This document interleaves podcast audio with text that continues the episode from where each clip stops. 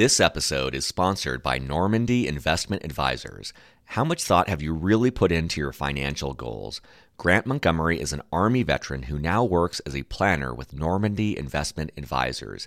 Here's what Grant wants you to know the mission always comes first, and family is equally important. This is your focus. Grant brings his dedication to developing financial planning designed around what matters most to you and your family. Visit normandyia.com. That's Normandy, I as in India, A as in Alpha, dot com today to strengthen your retirement plans. Side note Normandy Investment Advisors is an investment advisor registered with the U.S. Securities and Exchange Commission. This registration does not imply a certain level of skill or training. Thank you so much, uh, Grant and the Normandy Investment Advisors team. And here's today's episode. Welcome back to Beyond the Uniform. I'm Justin Nassiri, and my goal is to help members of the military community thrive in their post service career and life. Normally on the show, I meet with uh, veterans and talk about their civilian career, what they do, how they got there, and advice for others seeking to do the same.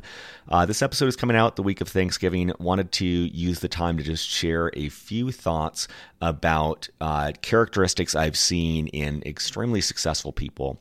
So, for context, I run a company called Executive Presence, and we provide a fully managed LinkedIn presence for CEOs of high growth companies. In that capacity, I work with about 50 different CEOs.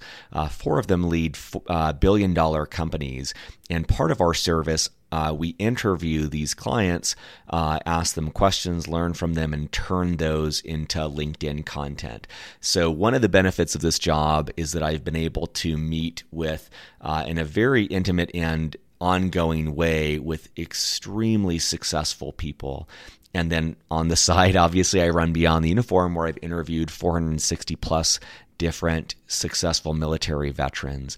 And so I just wanted to, to walk through a few uh, stream of conscious thoughts, specifically five trends that in this moment stand out from those conversations with these highly successful people. And just wanted to share those with you in case that helps you in your own career. So, the first thing that stands out is um, one trend that I've noticed is that a lot of these leaders are readers. And I know that that's a cliche, but it wor- it's worth tripling down on because it's just a common characteristic when I'm interviewing these CEOs or interviewing these veterans where they very often reference books or there are books in their background. And it's not um, meant to be like a guilt trip of something you should be doing. It's something I know I should do do a better job of, but they really are internalizing content frequently. Uh, many of them will listen to audiobooks. Many of them, it's just part of their routine of setting aside time to read. And they'll rattle off books. Uh, oh, I learned this from this book. Uh, whether it's a business book, like I'm looking over my bookshelf, some that I've read because they recommended it Atomic Habits or Traction or um, One Thing or Masters of Scale. Um, you know, there's obviously popular business books that they read, and those are very educational and instructional in helping them get better at a specific skill, whether it's marketing or leadership or management or whatever it is. Um, but it extends into motivational books as well. Um, one of the people I interviewed, he, he talked about, you know, five books that were related to the wilderness and stories of Lewis and Clark and stories of explorers and how that just kind of gave him energy and motivation. And um, a common book that comes up that I would hi- highly recommend as well is Shoe Dog by Phil Knight and learning about how Nike was built and incredibly inspiring to hear in biographies about how other people have been successful. So I wanted to call that out first and foremost of just the power of reading. And one other thing that I've just noticed for myself that when I'm in a pattern of reading more frequently, I think it unlocks a part of my mind that's more creative. I think that even if I'm reading a biography of an actor or a comedian, there's just something about hearing about the roller coaster journey of others that's inspiring. So, first one is just a plug for reading as a lifelong habit that that promotes growth. A second trend that I've seen is mentorship. Uh, this comes in a lot of different forms. Uh, many of my clients belong to an organization. So, uh, Young Presidents Organization or YPO is a popular one. There's obviously um, very strict requirements to join that, and and at this point in my career, I don't meet those requirements. You have to have, I think, 12 million in payroll and all these other things. But um, there's EO, which is entrepreneur organization. There's Vistage, which is another kind of leaders forum. There's masterminds. Uh, people, myself included, put together boards of advisors. There's boards of directors. It can take many different forms. But the sense that I get is that they are surrounding themselves with people who can provide advice because they've been there before people like executive coaches or therapists who can point out blind spots and who can pinpoint perhaps errors in how someone is thinking about something. Um, the point is, you can't go it alone. And, you know, at this point in my career, I've fabricated things in a way where at least once a week, but but most often twice a week, I am meeting with a different advisor or coach. And for me, it provides a sounding board for me, it provides an outlet to kind of think out loud and get perspective. For me, it provides people who are much further in their own careers and can weigh in and maybe share a lesson learned of a mistake they've made.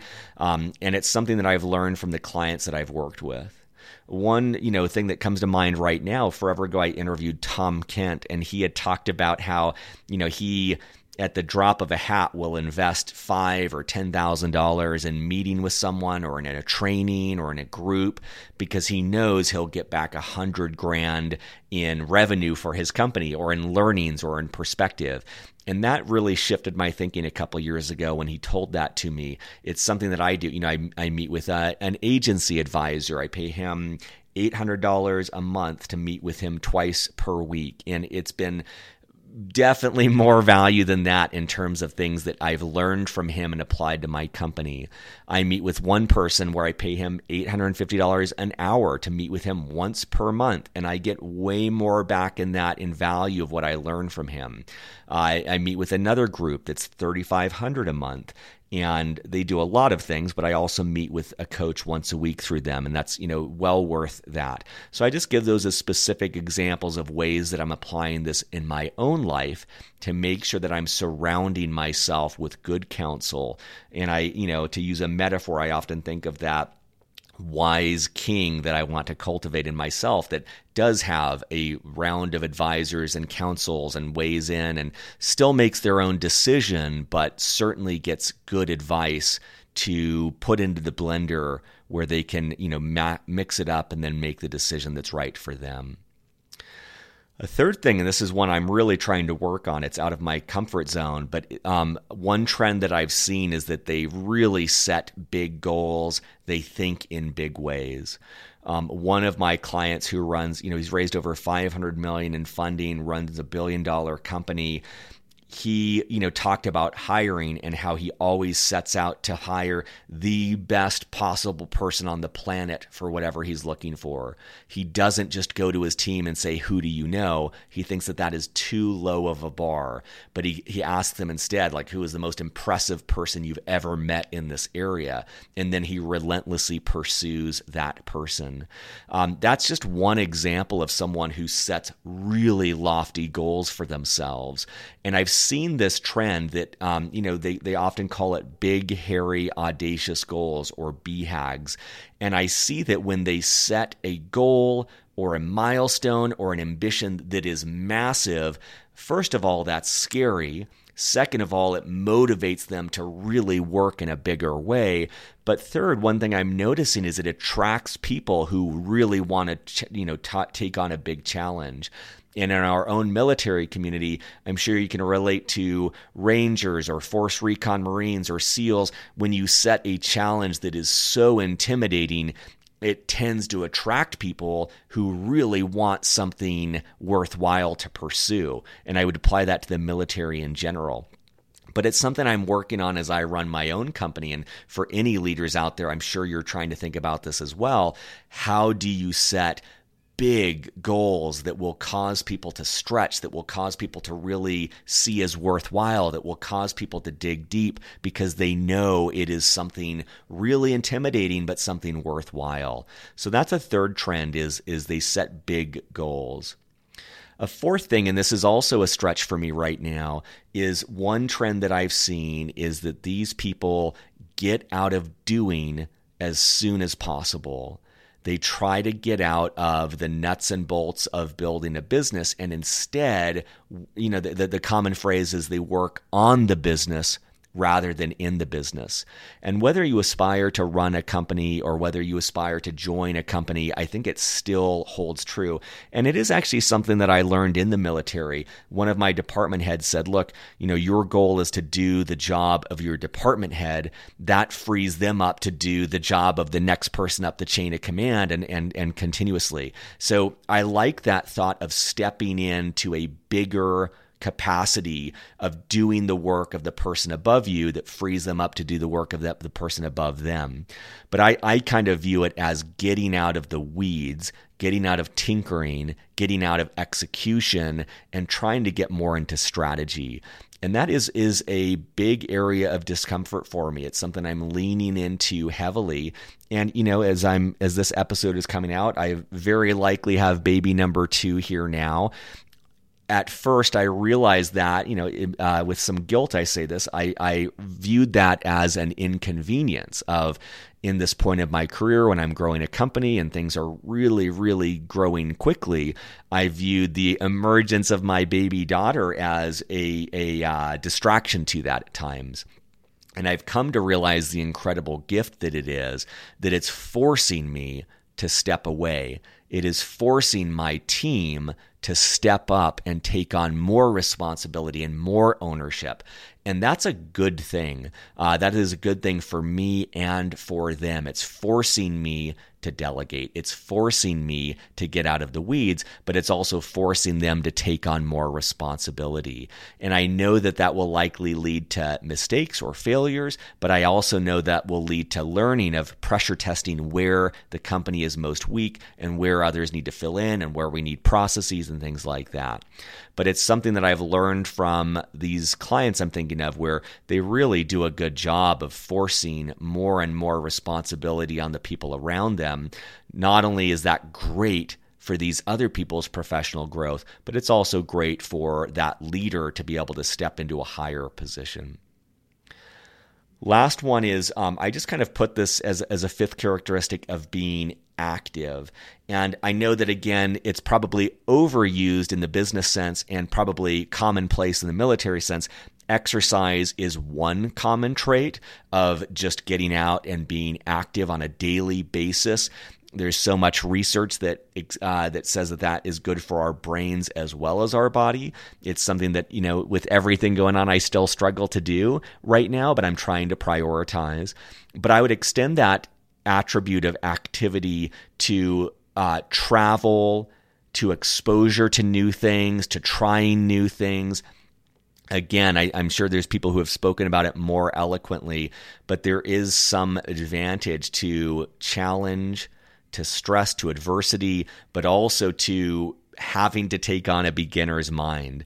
And uh, uh, one of the things that I had learned from my clients is that uh, Eric Schmidt, when he was first taking over the helm at Google was also getting his pilot's license. And that was new for him and it was different and it was a demand on his time. But there are many things that he learned by training to become a pilot that helped Google become a better company. And I'm just a bigger big believer there that the passions and pursuits that we have on the side where we're learning something new, whether it's music, whether it's improv, whether it's public speaking, whatever it is, even if it doesn't seem to have something directly related to what we do for our day job, I think it brings in energy and creative creativity and a difference of perspective. And so I, I realize I'm lumping in quite a bit here when I think about activity, but it does seem like it combines physical activity, exposure to new things, meeting new people, traveling for work or traveling for fun, all of these things give, you know, sometimes it seems like it could be a drain, but I realize in truth it actually gives more energy, it gives more insight and perspective and diversity of thought and creativity. So, those are five thoughts for me, just quickly readers, mentors, big goals, getting out of doing, and being active. Would welcome your thoughts as well as what you've seen. But uh, you know, this is coming from now interviewing probably three or 510 or more top performing individuals and observations in the moment of what have uh, seemed to stand out. Thanks for listening. We'll be back soon with our traditional format of interviews of military veterans about their civilian career. Thanks.